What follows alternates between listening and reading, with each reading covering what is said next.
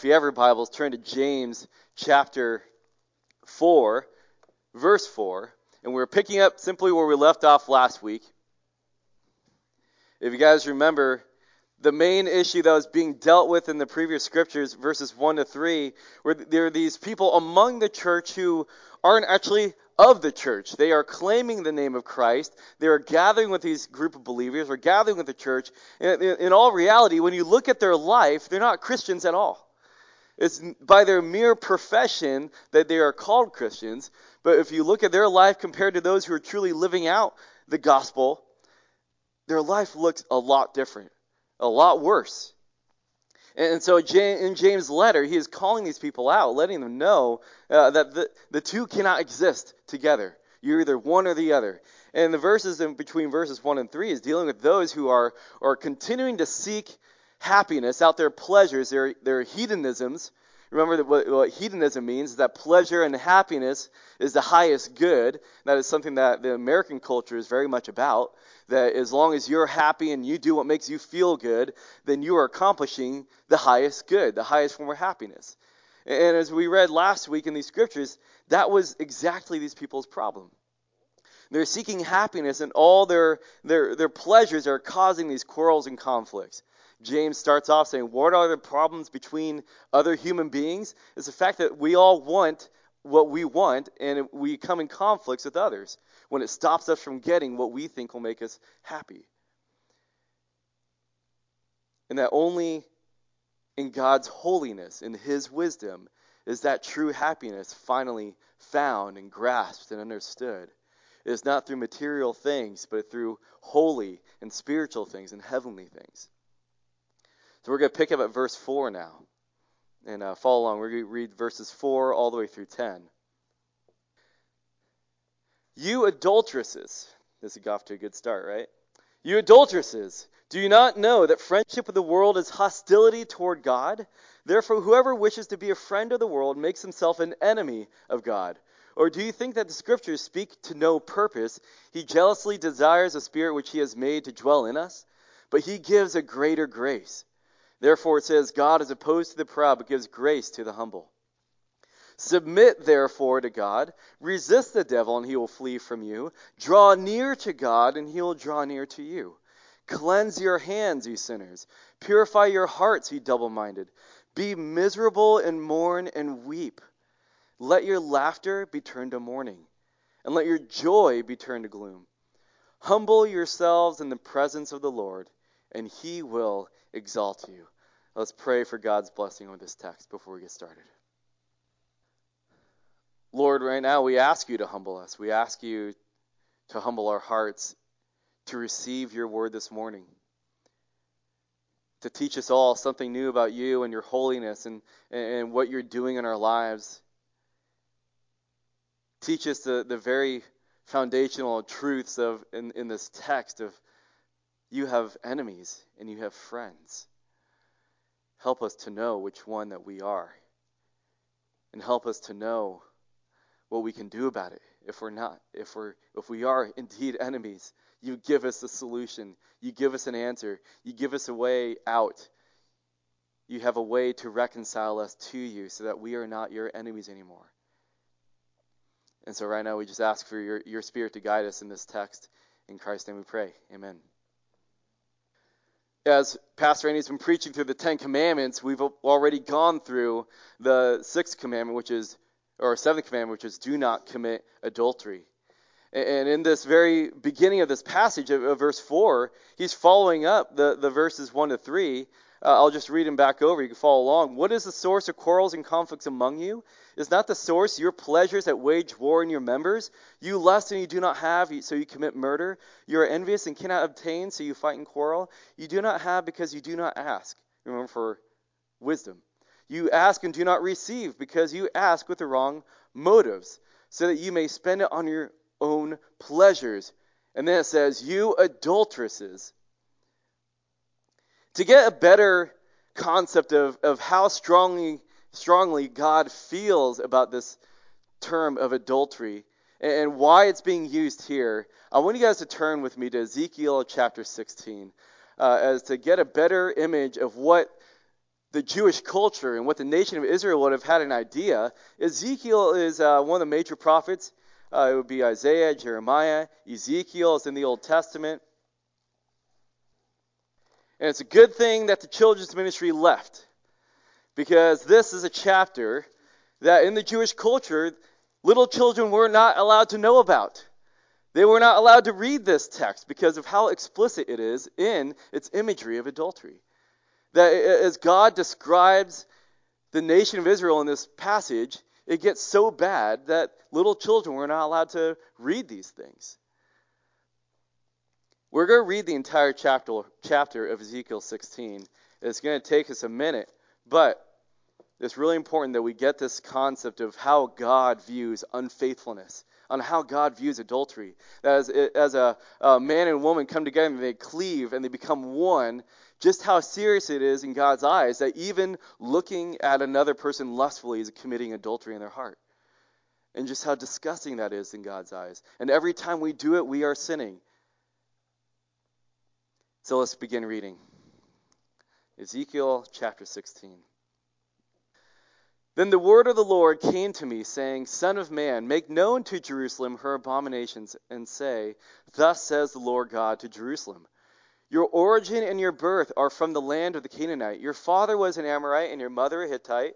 As for your birth, on the day that you were born, your navel cord was not even cut, nor were you washed with water for cleansing you were not rubbed with salt or even wrapped in cloths. No eye looked with pity on you to do any of these things for you, to have compassion on you. Rather, you were thrown out into the open field, for you were abhorred on the day you were born. When I passed by you and saw you squirming in your blood, I said to you while you were on while you were in your blood, live. Yes, I said to you while you were in your blood, live. I made you numerous like plants of the field. Then you grew up, you became tall and reached the age for fine ornaments. Your breasts were formed and your hair was grown, yet you were naked and bare. Then I passed by you and saw you, and behold, you were at the time for love. So I spread my skirt over you and covered your nakedness. I also swore to you and entered into a covenant with you, so that you might become mine, declares the Lord God. Then I bathed you with water. I washed off your blood from you and anointed you with oil. I also clothed you with embroidered cloth and put sandals and porpoise skin on your feet. I wrapped you with the fine linen and covered you with silk. I adorned you with ornaments, put bracelets on your hands, and a necklace around your neck. I also put a ring in your nostril, earrings in your ears, and a beautiful crown on your head. Thus you were adorned with gold and silver, and your dress was of fine linen, silk, and embroidered cloth. You ate fine flour, honey, and oil, and so you were exceedingly beautiful and advanced to royalty. Then your fame went forth among the nations on account of your beauty, for it was perfect because of my splendor, which I bestowed on you, declares the Lord God. Now that we see how well God treated this orphan child and brought it up, here's where it takes a turn. But you trusted in your beauty and played the harlot because of your fame. You poured out your harlotries on every passerby who might be willing. You took some of your clothes, made for yourself high places on various colors, and, and played the harlot on them, which should never come, come about nor happen. You also took your beautiful jewels made of my gold and of my silver, which I given you, and you made for yourself male images that you might play the harlot with them. Then you took your embroidered cloth and covered them, and offered my oil and my incense before them. Also my bread, which I gave you, fine flour, oil, and honey, which I fed you. You would offer before them a, a soothing aroma, and so it happened, declares the Lord God. Moreover, you took your sons and daughters whom you had borne to me and sacrificed them to idols to be devoured. Were your harlotries so small a matter? You slaughtered my children and offered them up to idols by causing them to pass through the fire. That was um, sacrifices, ch- child sacrifices, literally burning children to death uh, because of these other gods and these other worship practices. Besides all your abominations and harlotries, you did not remember the days of your youth when you were naked and bare and squirming in your blood.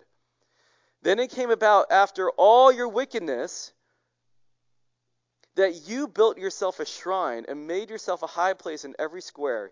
You built yourself a high place at the top of every street and made your beauty abominable.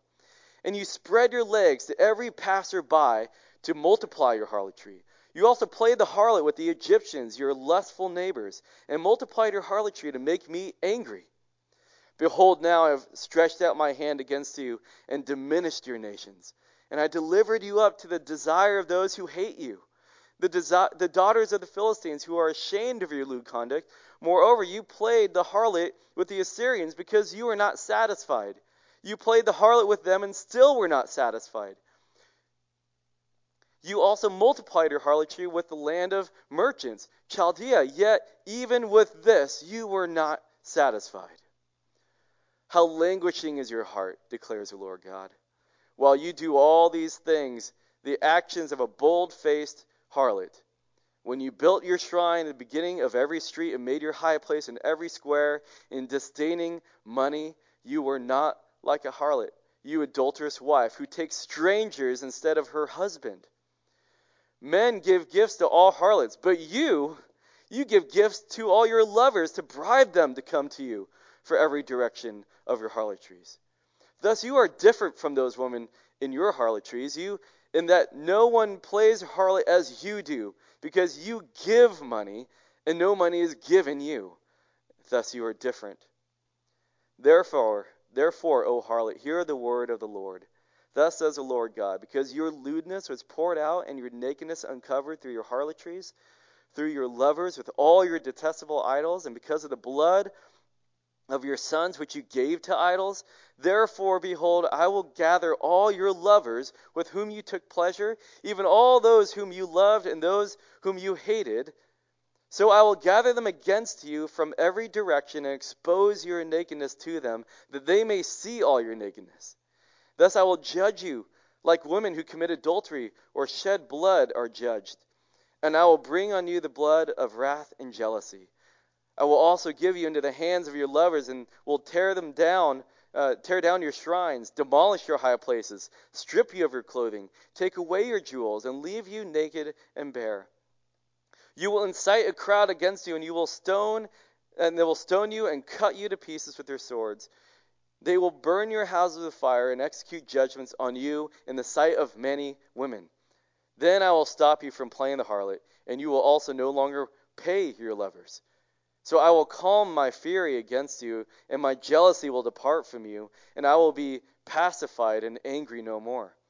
Because you have not remembered because you have not remembered the days of your youth, but have enraged me by all these things, behold, I in turn in turn will bring your conduct down on your own head, declares the Lord God, so you will not commit this lewdness on top of all your other abominations. It kind of goes on like that until you get to about verse 60. We could continue on at verse 60. It says, Nevertheless, this is the Lord speaking, I will remember my covenant with you in the days of your youth, and I will establish an everlasting covenant with you. Then you will remember your ways and be ashamed when you receive your sisters, both your older and your younger. And I will give them to you as daughters, but not because of your covenant. Thus I will establish my covenant with you, and you shall know that I am the Lord, so that you may remember and be ashamed and never open your mouth any more because of your humiliation when I have forgiven you for all that you have done. The Lord God declares. That's the picture of adultery. A prostitute that is so despicable that they pay money for people to receive their services instead of receive money for their services. That was God's image of this nation that he claimed his, and they now rebelled against him. In this letter James, as we continue to focus on these people who claim the name of Christ, they profess Christ, but yet they are living completely different lives, opposite lives that Christians should be living, is the same way of being adulteresses and adulterers. That they are claiming to be children of God, yet they are living exact opposite lives. They are committing adultery against the Lord. And so that is why the use of such a harsh term, you adulteresses. Do you not know that friendship with the world, which is what we just read about in Ezekiel, is hostility toward God, which is also what God made very clear in that passage? And we have other pictures of this as, as the church is the bride of Christ. And, and maybe you've heard that term before. Uh, that term is actually not explicitly found in Scripture that the church is the bride of Christ. But we see through examples like Ezekiel and, and through Hosea in the Old Testament of, of God commanding Hosea to marry unfaithful women as an as an example, as an illustration of how Israel is being unfaithful to him. And in Ephesians 5, in the instructions on for, for husbands and wives to love one another. Ephesians 5 says, Husbands, love your wives as Christ loved the church and gave himself up for her, for her, so that he might sanctify her, having cleansed her by the washing of water and the word, that he might present to himself the church in all her glory, having no spot or wrinkle or any such thing, but that she would be holy and blameless, which once again is illustrated in, in that Ezekiel passage we just read. Matthew 25, Jesus tells of a parable about 10, 10 virgins who are waiting uh, for the bridegroom to, to uh, approach. And as, some of them got lazy and some were not lazy. And, and essentially, it's talking about the kingdom of heaven, what's going to be like, and, and when, when it's going to be a surprise when it arrives. And, and Jesus is referring to himself as being the bridegroom, and the church, in that sense, will be the bride. We see these pictures time and time again that we, the church, we are the bride of Christ. He treasures us as a, as a husband should treasure his bride. And, and in marriage, that is our very picture of what husbands should be like, is how God treasures his beloved. We don't need all these other Christian marriage books that, that give all these other illustrations that may be helpful. Really, the ultimate illustration we really need as Christians to have uh, to, for husbands to be godly husbands is to look at God Himself and have a better understanding of how God loves us, and then that husband would be able to love his wife as God loves him. We don't need any other anecdotes on, on how husbands need to, uh, how love begins in the kitchen and all these things, or early in the morning start doing the dishes, or do, do all these chores and stuff. We don't need stuff like that. We just need good theology on how loving of a God we have as his church. And in turn, that is our model in marriage. But here it is, you adulteresses, do you not know that friendship with the world is hostility toward God? Therefore, there's a therefore, whoever wishes to be a friend of the world makes himself an enemy of God. If you were to ask most people on the street, if you, if you were to ask them if, if God is happy with them or not, uh, regardless if they're a Christian, they most likely say yes. You know, they might say, you know, I'm a good person, I've done all these things. Uh, why would God hate me? I haven't committed murder. I haven't done. Uh, I've uh, been honest on my taxes. You know, they can name off a lot of things on why they think God would not hate them. But that's not the heart of what this text is getting at. Remember that this whole text, this whole letter of James, is getting at what it really means to be a Christian. And in chapter 4, it's getting at the heart of things of, of those who claim Christ, but they are still being driven by their lustful pleasures. They are still pursuing the things that they think are going to make them happy and make them feel good. They're not pursuing God at all. They're still very living very selfishly. And, so in this this statement he's making, whoever wishes to be a friend of the world makes himself an enemy of God is this very divisive statement. You cannot have both. It's interesting when people try to have both, they always assume that that they'll they'll get the better of the two just automatically. So if we try to be friends, if we try to get everything we want in life, and we uh, say that we're Christian, then we assume that we'll we're still a Christian and we get everything we want. But it's interesting that no one ever thinks the other way. That that uh, that if we try to have both, then we can't have what we want in this world. It tends to. I don't know a better way to explain that. Just writing this out on paper was difficult to under, was difficult to explain. But people just assume that they have good intentions. People assume that they have good intentions. They go to church on Sundays. They, they maybe give an offering uh, to the church, but yet Monday through Saturday, they give no, no thought to the Lord. They give no thought to His Word. They give no thought to, to what God thinks of what they're doing with the rest of their life. But they assume that they'll just have both. They assume that they have good intentions, and that's enough. We are told plainly uh, well, first of all, first and second commandment are a good example. Uh, you shall have no other gods before me, and you shall not make yourself an idol. Those are speak pretty clearly that there should be no competition in our devotion to the Lord. There should be no competition at all. And, and to re, uh, reiterate this whole idea of being enemies, I'll just read Exodus. You don't have to turn there. But Exodus chapter 20, where the Ten Commandments are found, uh, God makes a statement You shall not worship them, the idols, uh, or serve them, for I, the Lord your God, am a jealous God, visiting the iniquity of the fathers on the children, on the third and fourth generations, on those who hate me but showing loving kindness to the thousands of generations, or thousands, to those who love me and keep my commandments. There's this misunderstanding in the American church, especially, that if we're going to call ourselves Christians, it means that you love God. It means that you love the Lord. It means that you love Jesus and his commands.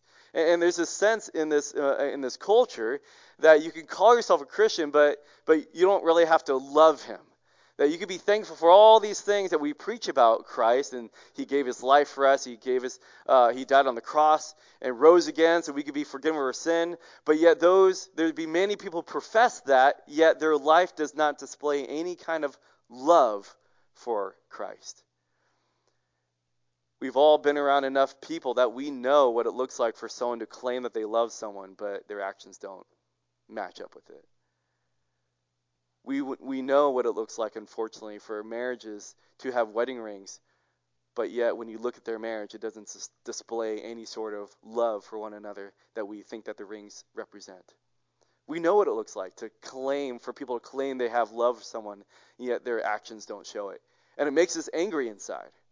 It makes us it makes us burning up it makes us burn up inside when we see or when we see or inter- interact with our loved ones when they say they love us, but yet we're not feeling it. It makes us angry. And that's the very feeling that God has when people claim the name of Christ, yet they have no love for Him when you look at their life. Uh, Matthew 6 makes it clear that no one can serve two masters. In, in this passage, it, it, speaks very to the heart of this. And by the way, if you study the words of Jesus and you, and you read the letter of James, uh, James being the half brother of Jesus, you'll see a lot of parallels between the letter of James and much of Jesus' own teachings. It's almost as if James is, is reiterating and summarizing and, and recapping all these teachings that his half brother gave. And, and you'll see a lot of parallels as you read through James and you read through the teachings of Jesus. And uh, the, the book of James, the letter of James, wasn't accepted in the canon of Scripture at first because nowhere in James, except for the very first line of it, where James says, A bondservant of God and the Lord Jesus Christ, there is no theology about Christ outside of that. There's, there's, nothing, there's nowhere mentioning Jesus by name uh, outside of that very first line. And, and so a lot of, uh, of the early church fathers and people early on, they didn't want to accept the letter of James because they weren't really sure what it had to do with the rest of Scripture.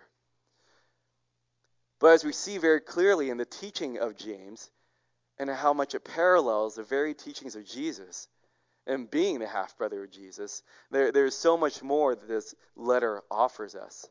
There's so much, there is so much deep theology and faith and works and how they're connected to each other. Um, but so a little fun fact about James. But Matthew 6 says, Don't store up your treasures on earth where moth and rust destroy, but instead store up your treasures in heaven where nothing is destroyed. I'm summing it up for you. For where your treasure is, your heart will be also. Once again, it's that divide. Where your treasure is, your heart will be also. Your heart cannot be in two places. A husband cannot love two wives equally. and wholly and, and unconditionally the same. A wife cannot love two husbands or have two lovers in the same way. And he ends it. Jesus ends this this passage by saying, "No one can serve two masters. You will either have you will either hate the one and love the other, or he will be devoted to one and despise the other. You cannot serve both God and money." And so, in, in the struggle that we have as Christians of the temptation of seeking after worldly things, uh, we, have to, we have to be careful of this attitude, I think, of I deserve this or I earn this. We, we often uh, get in these modes and the temptation of when I'm working hard, I deserve more. Or when I work hard, I earned more. And, we tend to want to uh, reward ourselves more than we enjoy the reward of Christ. We tend to seek the rewards that we could give ourselves more than we, more than we seek the rewards that we can receive only through Christ. And that's a danger. That's a temptation that we will all face as Christians. And, and in this context, is these are the fake Christians. These are the fake Christians, the ones who are saying they're Christians, but yet they are wholly committed to their own pleasures, wholly committed to their own lustful uh, interests. We have to be careful this attitude of, I deserve this or I earn this. I deserve this reward. I want to reward myself with this because I earned it. Uh, we often find more joy in rewarding ourselves than how God can reward us. And that's just something, a danger that we need to be aware of. Uh, I think it's interesting that uh, a, a lot of people will agree that patience and contentment are good things. You know, pretty much everyone across the board will, will probably agree that it's good to practice patience and it's good to be content with what you have. But I think it's interesting when you, when you uh, talk to most most people or get to know most people, patience and contentment tend to only be practiced when they are absolutely forced to. Patience and contentment are things that we tend to practice only when we're absolutely forced to. Because when we find a way to get what we want, then we say, Oh, the Lord provided a way for me to get this. I'm going to get it right now. God must want me to have this because he gave, he gave us enough to get it right now. We can't miss this opportunity.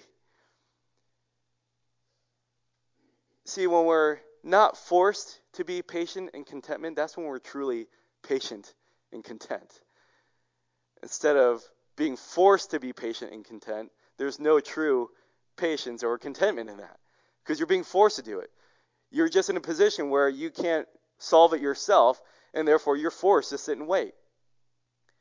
And, and, and everyone thinks these are good things, but yet they don't really practice it, because especially in this in this uh, privileged culture that we're in, you know, that we're not living on a dollar a day like most people are around the world. We have the ability to get what we want when we want it. We don't have to wait. We don't have to be content. We could buy all the things that we want and then say, Yeah, I'm content now. And then something new comes along. As Christians, we need to, to practice patience and contentment even when we're not forced to. And this takes discipline. But this is this is something that comes to our hearts as being uh, an enemy of God or a friend of the world.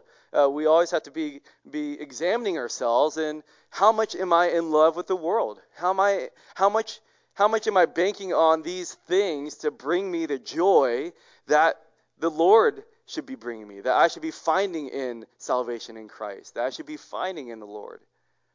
This is something we all have to examine ourselves in. Whoever wishes to be a friend of the world makes himself an enemy of God. If you guys remember earlier in James, that he literally used, uh, uh, described wisdom of this world as being demonic. As being demonic.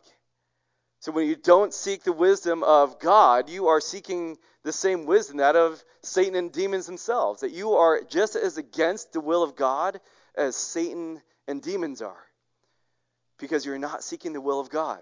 That's a strong statement. So whoever wishes to be a friend of the world makes himself an enemy of God. 1 John 2 15 says, Do not love the world or the things in it. If anyone loves the world, the love of the Father is not in him. For all that is in the world, the lust of the flesh and lust of the eyes and the boastful pride of life, is not from the Father. It is from the world. The world is passing away and also all these lusts, but the one who does the will of God lives forever. Two times in James, he reiterates that the kingdom of heaven is for those who love him.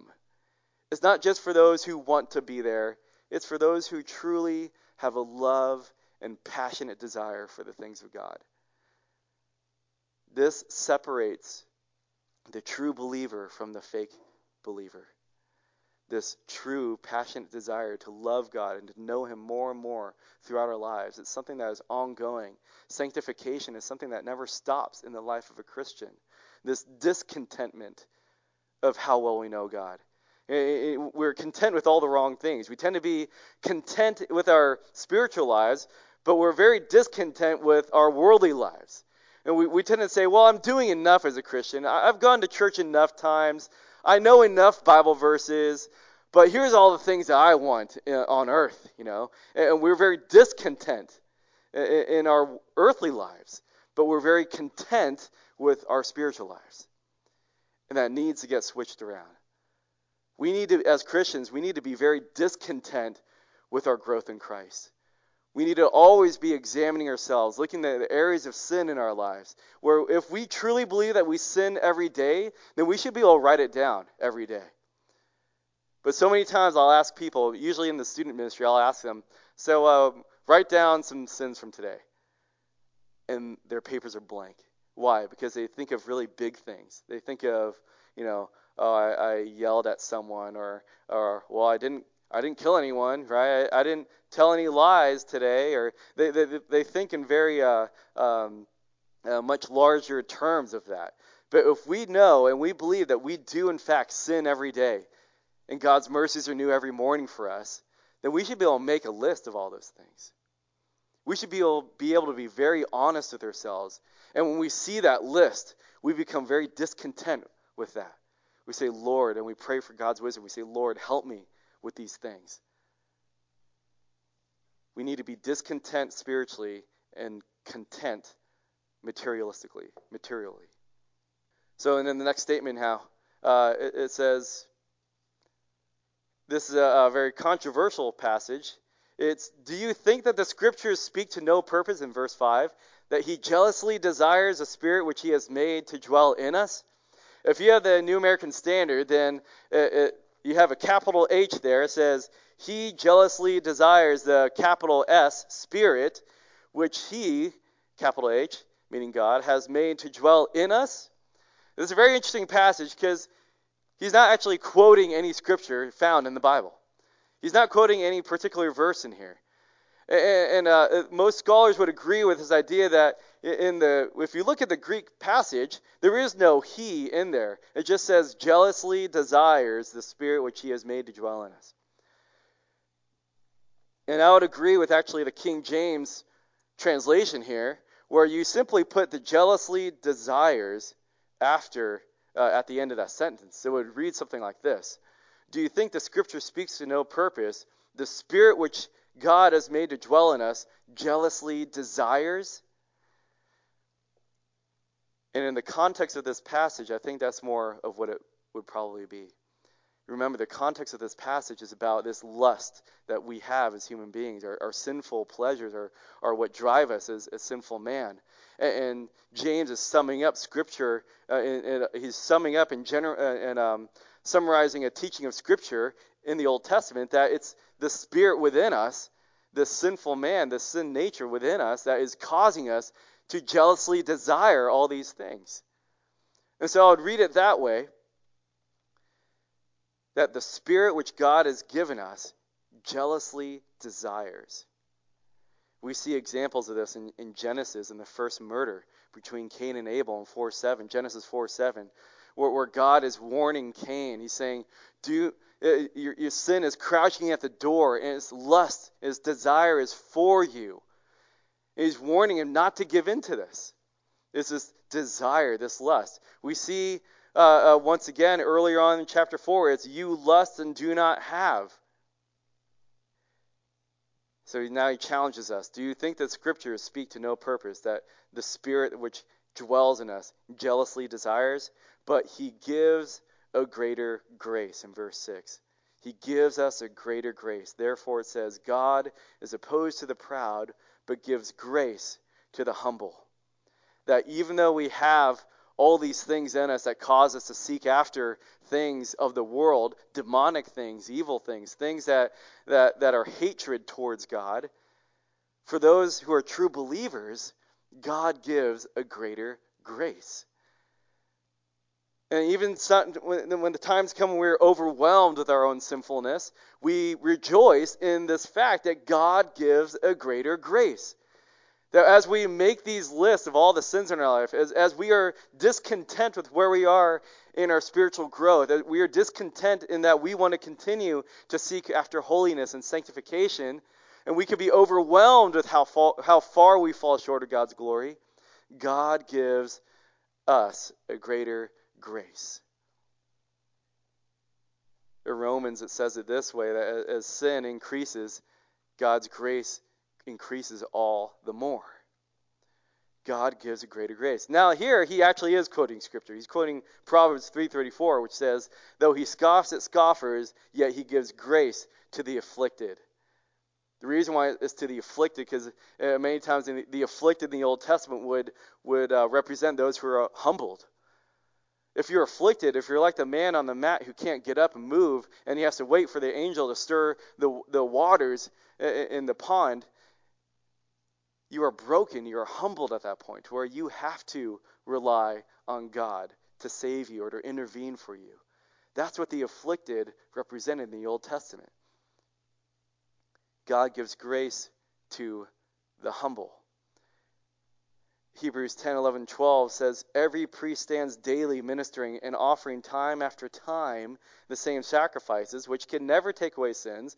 But he, which is Jesus, having offered one sacrifice for sins for all time, sat down at the right hand of God. As soon as we sin as Christians, it's just as quickly forgiven. It's just as quickly forgiven. As soon as we sin, it's just as quickly forgiven. This reminds us of the joy that, of those who receive Christ at the moments before death. This is why it's so important to, to believe in the fact that we can preach the gospel to the dying moments before they die, because God's grace is greater than a whole lifetime of sin. The, the letter James ends with this statement. It says, Let him who turns a sinner from the error of his ways, save, or I'm sorry, let him know that he who turns a sinner from the error of his way will save his soul eh, from death and will cover a multitude of sins. This is why it's so important to preach the gospel. Because even people in their dying breath can be converted, their heart can be softened, and in that moment they can be saved because God's grace is greater than the whole lifetime of sin a lot of people think, oh, well, I'll just receive Christ right before I die and then I'll be forgiven. And that's a very stupid plan because no one can predict when they're going to die. And number two, what is it? It's the kingdom of heaven is for those who what? Love him. There is no love expressed in that statement. Oh, I'm just going to cheat on God, commit adultery on God until I'm about to die, then I'll ask for forgiveness. There is no love in that. I don't know any marriage that would survive or any spouse who would forgive their spouse if they had that kind of attitude about their marriage. I'll just commit adultery until right before we get divorced and then I'll apologize. It's a very stupid plan.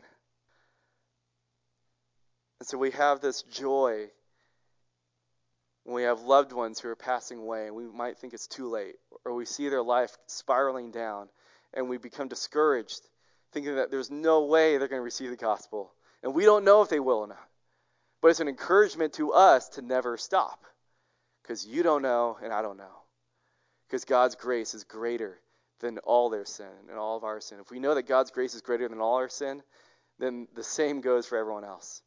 There's joy in, in, in for those who can receive Christ in their dying breath the thief on the cross is one of our best examples. The one who turned to Jesus and said, Remember me. Remember me. And Jesus said to him, Assuredly I say to you, you will be with me in paradise. He didn't have to pray the prayer of salvation. He didn't have to have the, the, the, all the Bible verses and Romans laid out for him. He didn't have to make up for all his sin in some way. He didn't have to uh, prove his salvation by getting down from the cross and, and feeding the poor or anything like that. A lot of times we think when, with uh, faith and works that people have to prove their salvation. That's not true at all. Otherwise, this whole idea of receiving Christ at the end of our life would would, would be preposterous. Because how can someone right before they die do good works before they die? But the whole idea is that those who profess Christ and they continue on living, they will show their, their love for the Lord. It's inevitable. It's not that they have to prove their faith, it's just that their love for God and their actions are proof of their love for God. There's also joy, the joy of those who receive Christ despite feeling that they're unforgivable. Maybe it's now it's not so much their moments before dying, but maybe those who feel like they have done something so despicable, so evil, and the whole world would tell them that same message that you are an evil person. What you've done is unforgivable. What you've done is, is disgusting. Even those people can receive this greater grace for those who are sentenced to death or to life in prison or, or those that we would deem as monsters in this world, they can receive this greater grace. That God's grace is so great that nothing is impossible with God. If we truly believe that, then we can believe that any human being, regardless of what they've done, can be changed by the power and grace of God. No one is outside of, is outside of God's sovereignty if he calls someone to himself, they will come to him. And then lastly, the joy of those who receive Christ at a young age, and then they live a life stumbling. They, they receive Christ at a young age, four or five years old, or ten years old, whatever it might be, and they're still they still have difficult stages of life to go through. They still have their teenage years to go through. They still have puberty to go through. They still have uh, the, the, first times they start going on dates and, and start experimenting with dating and, and what love is supposed to look like. They start experimenting what it's like to make their own decisions apart from their parents' authority. And so it's often said in psychology in the counseling world is, is that we actually don't stop uh, uh, uh, we're still very much forming our personalities, our individual personalities, through the age of, of like 25. And there's so much formation going on in that. As, as children who receive Christ, truly receive Christ at a young age, they are going to stumble and they're going to make some mistakes. And they're going to make some mistakes that they're going to look back on and say, How could I be so stupid? You know, I, I was a Christian my whole life, it felt like. I was a Christian from a young age and I made these really stupid decisions. There is joy for them to know that God gives a greater grace. And as parents, we can rejoice in that. That God gives a greater grace for our children if they have a true relationship with the Lord, that we're going to see them mess up and we're going to see them make mistakes on their own. And if they're truly believers, God gives a greater grace. That is a hope for these people. That is a hope for these people who are being friendly with the world. They wish to be friends of the world, and they are, in effect, an enemy of God. There is still hope for them because God gives a greater grace. There is still hope for them. So now we get into verses 7 to 10, and this is kind of uh, one, we're going to deal with it as one long passage, one long verse. But it starts off saying, Submit therefore to God. Resist the devil, and he will flee from you. Draw near to God, and he will draw near to you. Cleanse your hands, you sinners, and purify your hearts, you double minded. Be miserable and mourn and weep. Let your laughter be turned to mourning, and your joy to gloom. Humble yourselves in the presence of the Lord, and he will exalt you. This is a call to salvation. This is a call for these people who are friends of the world and enemies of God. This James is is exhibiting his heart for the lost right here. Submit to God. Because as of right now, you are an enemy of God. The Revelation, uh, uh, Revelation speaks clearly that those who are on the same side of Satan and his demons, they will all be thrown into the lake of fire. Through whoever's name is not found in the book of life. So therefore, submit to God. He's pleading to these people. These are people who are in the church, but not of the church. These are people who have a false hope. Because their lives are not in accordance to their profession of faith. Submit therefore to God. Resist the devil and he will flee from you. In other words, not is this idea of uh, oppose the devil. Resist him. Uh, be hostile towards him. So as of right now, you're you're enemies with God. Well, you need to start seeing yourself as an enemy of Satan, an enemy of the devil. And so you need to start opposing the things that are demonic. You need to start opposing the sinful, opposing the thing that God hates. And those things will flee from you. The devil will flee from you. The devil does not hold any special power over a Christian. We see that when Jesus was fasting for 40 days, 40 nights, he was tempted, and he refuted uh, uh, the, uh, Satan, the deceiver, with scriptures every time. And, the, and he fled we have that same power that is living in us. The Spirit of God lives in us. We have the same power to resist the things that are evil, resist the devil, and he will flee from us. The devil holds no special power over the Christian because God dwells in us. We are the temple of the Holy Spirit. Draw near to God, and He will draw near to you. That is a promise. Draw near to God, He'll draw near to you. That is an awesome promise. How many times we maybe you've met a friend who, who was afraid to walk through the doors of the church because they would catch on fire or something, or, or they thought the building would come down on them because he, they are so sinful and so evil that God can't be near it. And it's so foolish to think that because what's to stop God from, from killing them, smiting them outside the church? Draw near to God, and He will draw near to you. There is no fear for the person who calls upon the name of the Lord, who submits to Him, who is humbling himself before the Lord. There is no fear in that. Hebrews says, Therefore, since we have a great, a great high priest who has passed through the heavens, Jesus, the Son of God, let us hold fast our confession. Uh, uh, and ends with this Therefore, let us draw near with confidence to the throne of grace, because He gives a greater grace so that we may receive mercy and find grace to help in a time of need. There is no fear in drawing near to God for those who submit themselves to Him. God will not smite you, God will not turn away from you.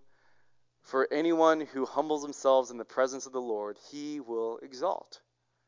He will not turn away the humble, but He is opposed to the proud. That is a promise. Draw near to God, He'll draw near to you. Cleanse your hands and purify your hearts. Uh, Psalm 24 says this Who may ascend to the hill of the Lord, and who may stand in His holy place? He who has clean hands and a pure heart, and who has not lifted his soul to falsehood, but has not sworn deceitfully, he shall receive a blessing from the Lord and righteousness from the God of his salvation. This is the generation of those who seek him, who seek your face. The last one it says, Be miserable, mourn, and weep. This could throw people off sometimes. This is an aspect of conversion that cannot be escaped.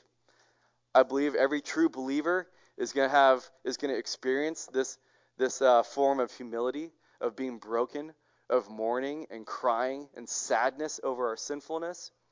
Uh, I think I believe it's impossible for someone to become a Christian and not experience this.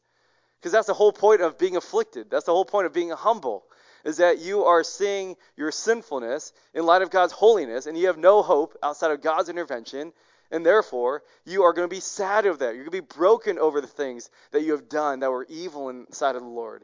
Just as, once again, in marriage, for a husband who's truly remorseful, he's going to be sad when he sins against his wife. And when a wife sins against her husband, they will be truly remorseful, truly saddened over that. The same thing happens in the heart of a believer. Psalm 137, uh, this is kind of a funny one now that we could look back in retrospect. It says, By the rivers of Babylon we sat down and wept.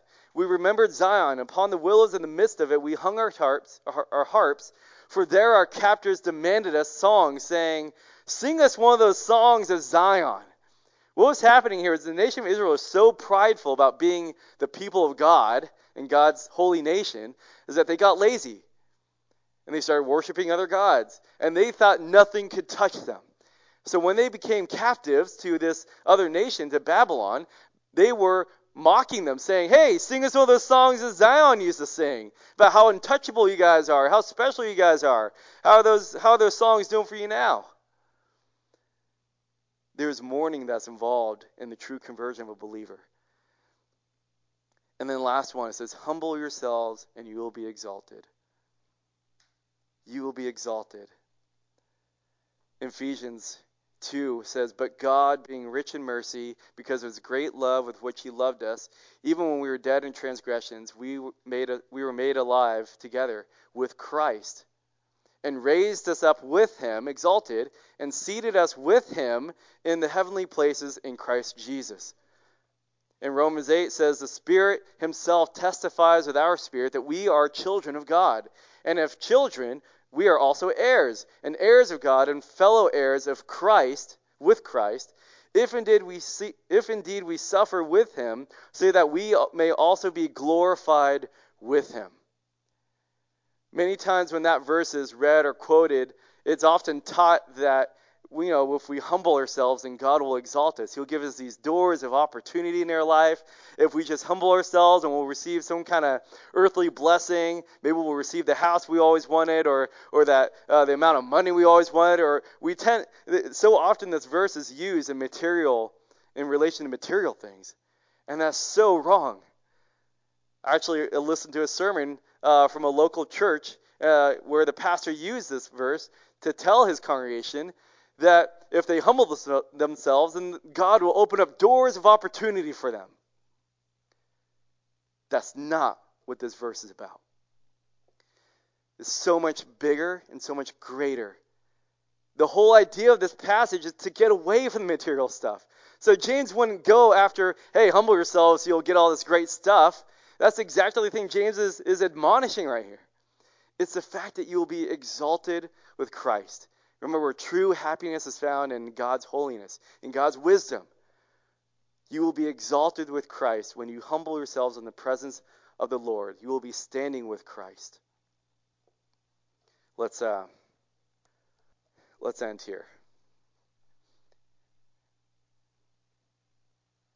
If you're here and you're not a Christian, no, my plea to you is verses 7 to 10. Submit to God. Resist the devil, and he will flee from you. Draw near to God, and he will draw near to you. Cleanse your hands, purify your hearts. Be miserable, mourn, and weep. And humble yourselves in the presence of the Lord, and he will exalt you. That's a promise. And we do that through faith in Christ, who died in our place to pay the penalty of our sins so that we can be forgiven, so we can experience this greater grace. If you are here and you are a Christian, then you need to reflect upon the ways that God's grace has caused you to oppose worldly things. How has God's grace, this greater grace, changed you? How has it, this greater grace, uh, how has it turned your laughter into mourning and then back into laughter again because of what you've received in Christ? Reflect upon those things. And remember that temptation is always at our door as Christians to want to be friends of the world. Let's close in prayer. Father in heaven, we, we pray for your Spirit to move in us, to keep us humble. We are made pure, we are made clean by the blood of Christ alone. What can wash away my sins? Nothing but the blood of Jesus. And for any of those here this morning who maybe thought they were Christians and, and with later inspection that they found that they were not, or those here that they, they know they haven't made this profession yet, God, we pray, I pray, that you convict them of that now. Convict them of their need for forgiveness and salvation. That right now they are your enemy, and your enemies will be crushed in the end. But there is hope for your enemies as Romans states, that while we were still enemies, Christ died for us. So there is hope for those in this room who, as of right now, are your enemy. There's hope for them to be convicted of their sin, to place their faith in Christ, and they will be called friends of God. That is our hope and prayer for every person in this room, Lord. We pray that you'll continue to sanctify us and, and have, uh, help us to find this happiness that is only found in your holiness. In Christ's name we pray. Amen.